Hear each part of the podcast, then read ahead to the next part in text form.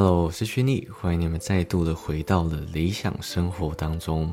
今天呢，想来跟你们分享的主题比较特别一点点，是想要跟你们分享有关于信用分数的部分。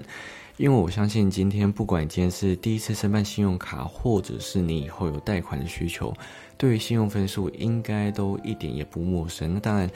在信用分数的部分呢，我之前有拍过非常多支影片，就关于信用分数会不会扣分，像是剪卡啊，或者是你今天办很多银行账户，或者是办很多信用卡，会不会影响到你的信用分数？其实这个部分之前都有拍过影片，那当然如果大家有兴趣的话，我会再另外录一集 podcast 来跟大家分享。那今天想要跟大家分享的是什么呢？就是信用分数呢，它一年都可以申办一次，而且都是免费的。所以呢，我会建议大家，如果说你对你自己信用分数有兴趣的话，听完这集 podcast， 或许你可以去申办看看你的信用报告，看一下你的信用分数，分数大概落在几分，然后为什么会被扣分，或者是你的信用分数怎样才可以往上提升？我在这一集呢都会跟大家分享。那在Podcast 最后会来跟大家分享我前几天去回彰化，然后参加我朋友的婚礼的感想是什么。好，那我就先来跟大家介绍要怎么申办你的信用报告。那信用报告要申办的方式呢，其实有非常的多种。那其实最简单明了的方式呢，就是你要先去联征中心的网站。联征中心网站上面呢，其实有很多的资讯，不管你是想要查询怎样的信用分数会被记录多久，像是有一些如果说你逾期未缴，然后招致停卡的话，有可能这个记录呢会维持好几年。其实这些都会在联征中心或者网站上面提到。又或者是说，你今天怎样会影响到你的信用分数？其实联征中心里面都有提到，只是它的文字会稍微比较复杂一点点，所以有时候很多人看到就是文字很多啊，就会马上你知道头昏眼花，就会放弃一切。那当然，如果说你不想要了解那么多文字的话，我之前真的拍过超多影片，因为我知道大家对于信用分数这种东西都会比较好奇，因为毕竟它真的是比较捉摸不定，就是你不知道到底什么东西会影响到你的分数，然后它就是有一点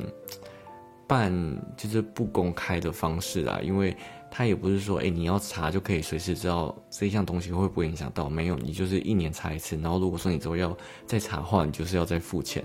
那我就先来跟你们分享有哪一些查询的方式好了。首先第一种方式呢，就是透过网络。那透过网络呢，它又再分成两种方式，一种呢是透过电脑，那另外一种是透过手机。那电脑呢，我之前其实有试用过电脑，我原本想说来查看看我的信用报告，但是它的电脑好像目前只支援 PC， 就是它没有支援 Mac， 所以我就觉得有一点可惜，因为我都是用 Mac 的电脑。那如果说你是 Mac 的话，你可能就要转成用手机。那如果说你今天是 PC 的话，你如果要申办你的信用报告，它会给你一个程式，你要下载。接下来呢，你要准备你的自然人凭证，还有你的读卡机。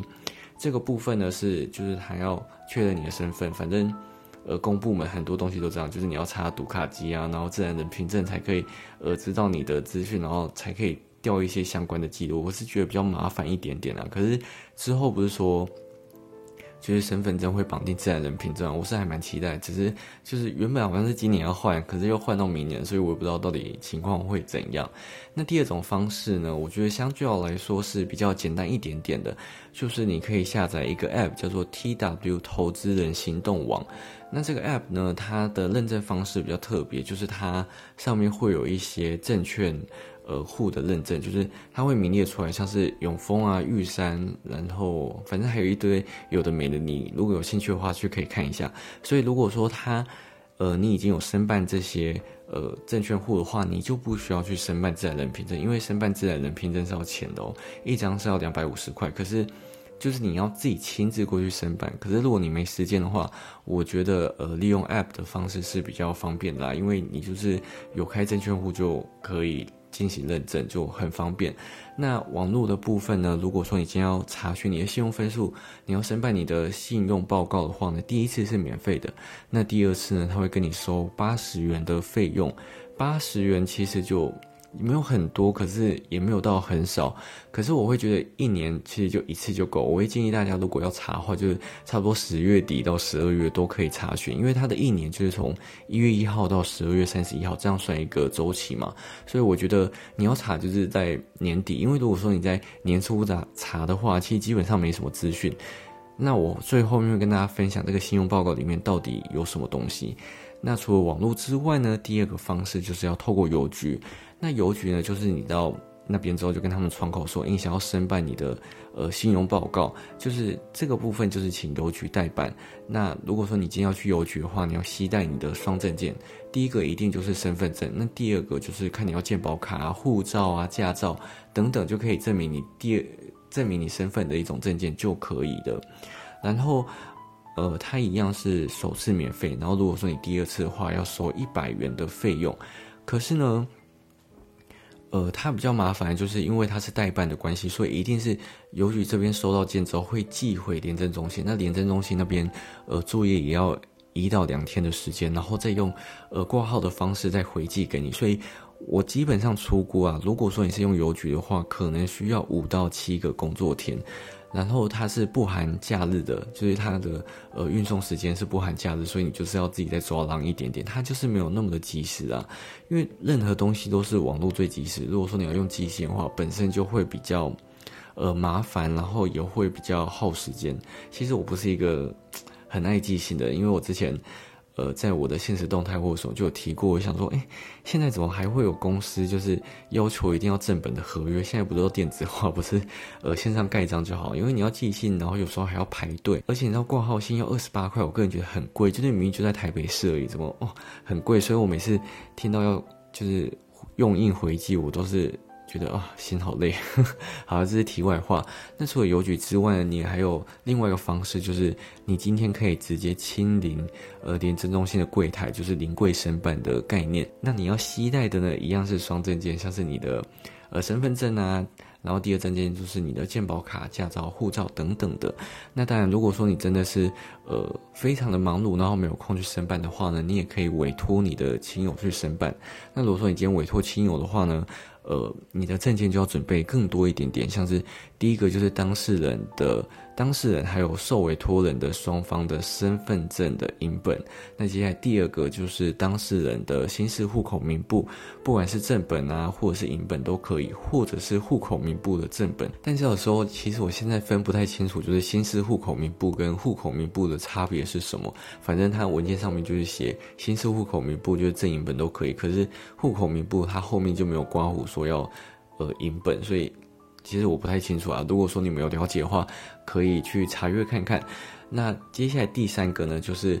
当事人签章的委托书。那他这个委托书呢，在线上都有一个他们自己的版本，所以如果说你是要委托别人申办的话呢，都可以上廉政中心他们的官网查看，然后下载请他们去申办。那如果说你是到廉政中心申办的话，所需要的时间就会再比较短一点，因为它不需要邮寄啊，今天发音好奇怪哦，就是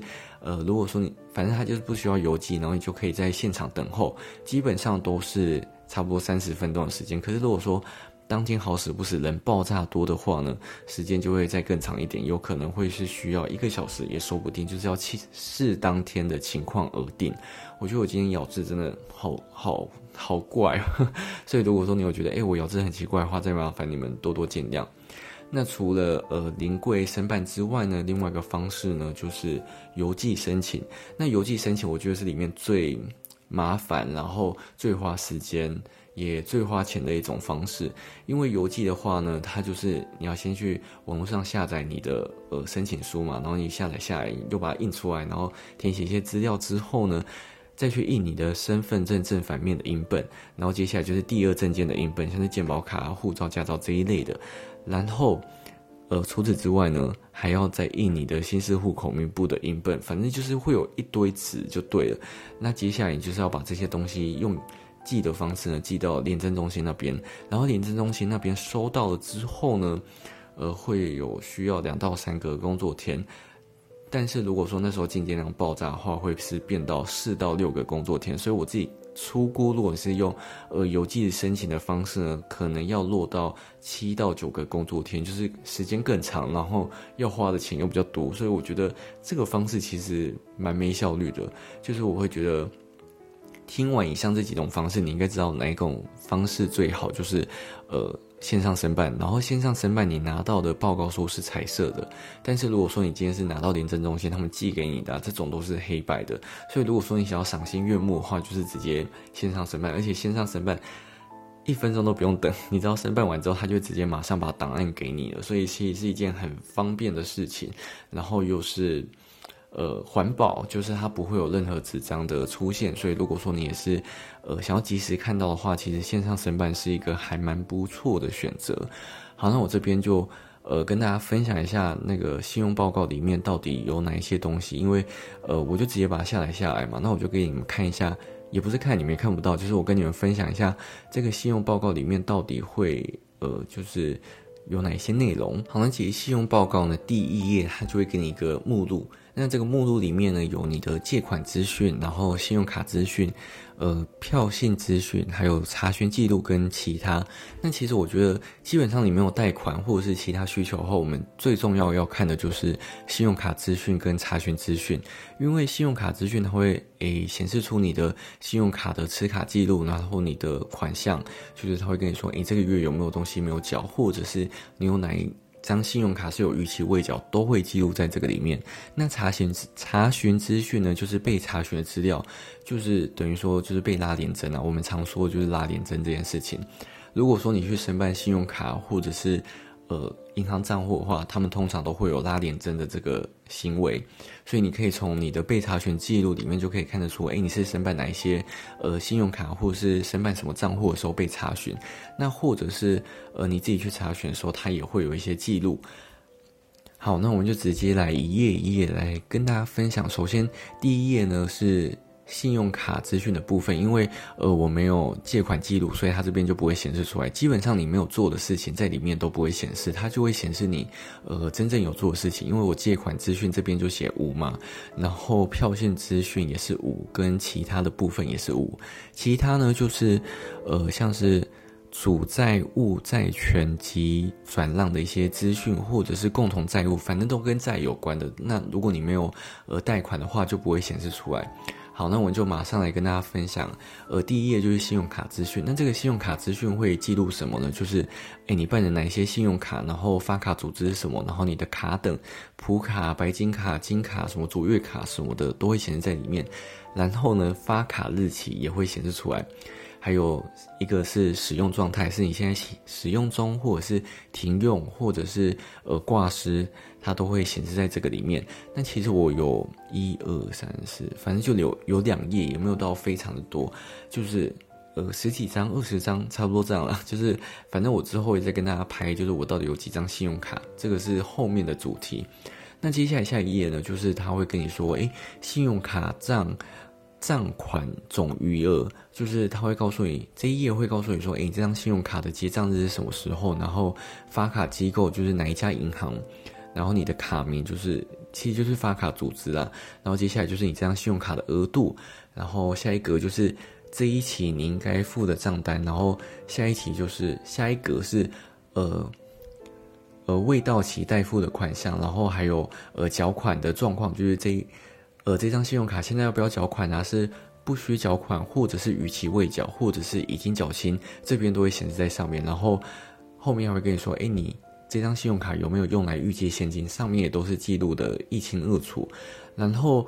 它这个记录记得超细的，就是它会从年初开始记，所以你可以看得到你年初的报告，就是它会从年初开始记，所以你就可以从1月的时候看一下你那张信用卡什么状况上刷了多少钱，甚至我觉得有一点让你另类的反思，就是你今年花了多少钱，然后你还想不想得起来，就是你这一笔钱花在哪边的这种感觉啦。那接下来下一个部分呢，就是查询记录。那这个查询记录里面呢，第一页就是被查询的记录啦，就是所谓的拉联征，就是你今天办银行或者是申办信用卡，它都会显示在上面。然后它也会跟你说你被查询的理由是什么，是原业务的往来，或者是新户存户的开户，或者是你最近有什么申办的一些动作，他们都会显在上面，就是他不会平白无故去拉你连征。但其实我在上面还蛮多记录的，就是因为我有时候要申办信用卡，或是有时候要开线上的数位银行，它都会显在上面。那基本上我就是被拉很多次的原因就是我申办很多嘛。那其实基本上我如果要跟大家介绍的话，好的卡我是真的会介绍，但不是说我不办的卡就是不好，就是我也依照我自己的消费行为去申办我自己的信用卡。那当然有时候申办信用卡他们会给你一些推荐连结，那你可以透过这些推荐连结，如果有人申办的话，你就可以得到一些回馈，不管是点数或者是刷卡金等等的。我觉得算是一种双赢啊，就是我跟大家介绍好的信用卡，然后你们透过我的连结申办，我也可以得到一些反馈。那但有时候透过连结还会有一些额外的加码，这些就不太一定。所以如果说你最近有刚好有想要申办哪一些信用卡，可是不知道我有没有推荐码的话，都可以到我任何一支影片的资讯栏最下面都有相关的办卡连结，或者是我都会帮大家整理出来最近有哪些信用卡是值得申办的，都有整理的一清二楚。所以如果说你最近刚好有要办卡的话，都可以从下面去观看。好了，这些连征的记录拉完之后呢，最后一页就是会来跟你们分享你的信用分数到底是几分啊。那其实这边呢就可以很明确的看出你有没有被扣分，因为在台湾啊，信用分数的评分就是介于200分到800分中间。那我的分数呢，就是很幸运的是800分，就是满分的状态啊，就是没有被扣任何的分数。那其实我也没有贷款哦，因为很多人如果说你有贷款，你就知道其实有贷款会增加你的信用分数。如果说你有准时还款的话，其实你信用分数是会上升的。所以信用分数非常好培养的原因就是我都有准时的在缴卡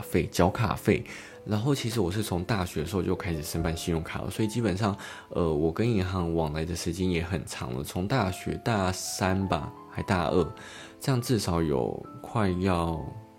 7、8年哦，好久，觉得自己好老。就至少7、8年的时间都是跟银行他们有业务上面的往来，所以信用分数就是你都有准时还你的卡费的话，就是它会慢慢累积，所以到现在才有800分，我觉得一点也不意外，因为都没有任何迟缴的记录什么的。但是如果说你是最近才刚申办，或者是你是信用小白的话，信用小白好像你的信用报告应该是查不出东西，因为就是什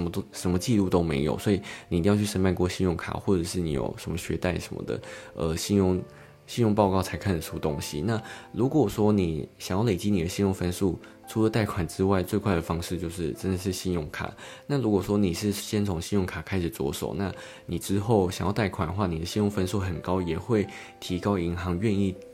借钱给你的意愿，以及它会降低一些利率的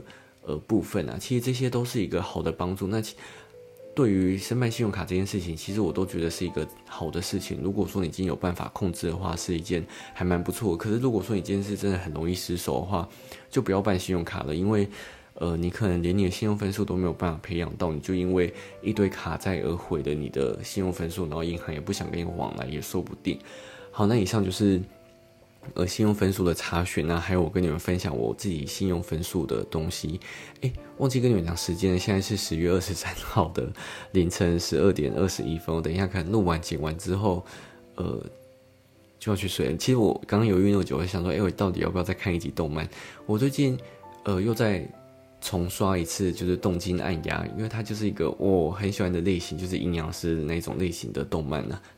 好，题外话，那最后就要来跟你们分享，我前阵子就是回彰化去参加我朋友的婚礼。那我朋友他们的婚礼呢，他是走那种户外的，然后是buffet，就是你知道吗？其实就很像国外的那种感觉。那其实我一开始觉得，buffet应该还蛮不错，就是真的有那种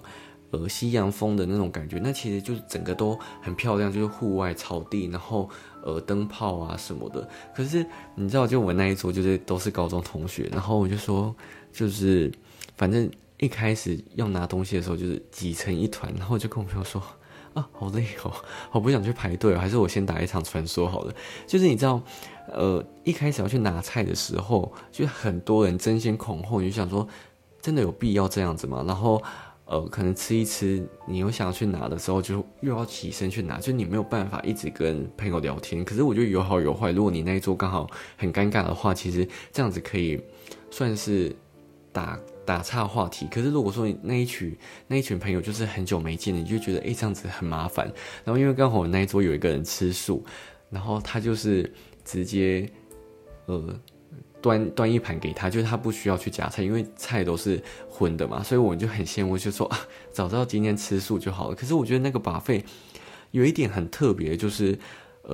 就是那个桌上有3瓶饮料，有2瓶是果汁，然后1瓶是美酒。但是最特别的就是你那2瓶果汁喝完就没了，然后现场的 buffet 只有茶，然后那个茶是很特别，就是灵芝茶，然后另外就是鸡尾酒跟红酒什么的。然后我就跟那个服务人员说，所以没有果汁吗？他说没有，喝完就没了。我想好特别因为不是每个人都可以喝酒，因为参加婚宴一定很多人开车，然后谁会想要在婚宴的时候喝灵芝茶？我觉得很特别。可是我觉得这次体验是蛮好的，只是又会有给我另外一种感觉，就是原来办婚礼的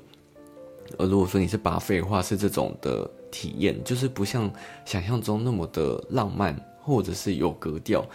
我觉得参加的人可能会觉得有点麻烦，然后可是我觉得里面的巧思很多因为最后面的时候就是他要我们每个人参加的人点仙女棒，然后反正就是排2排，然后围成一个拱门。其实当下在点的时候就是好几百个人在点进去，很可怕，就是真的很惊恐。可是那个照片拍起来就是真的很好看，但是就是一群人在那边点烟火，就是超可怕，我就这边就是躲很远。可是就是成品真的很漂亮，反正我觉得就是因为我那个朋友是美术班出身，所以就是设计起来其实都很好看。只是就是想要跟大家分享一下，就是我参加这种 buffet 的想法是什么。那当然如果说你也有想要办这种婚礼的话，也都我觉得还蛮不错的就是一种新的体验。只是你会觉得说buffet 真的好吗？我觉得还是要看就是当天流程的安排是怎样。我觉得这种都是很吃流程的所以如果你要办 buffet 的话，真的流程要规划的好一点会比较好。那以上就是这一集要来跟你们分享的内容，我们就下一集再见咯，拜拜。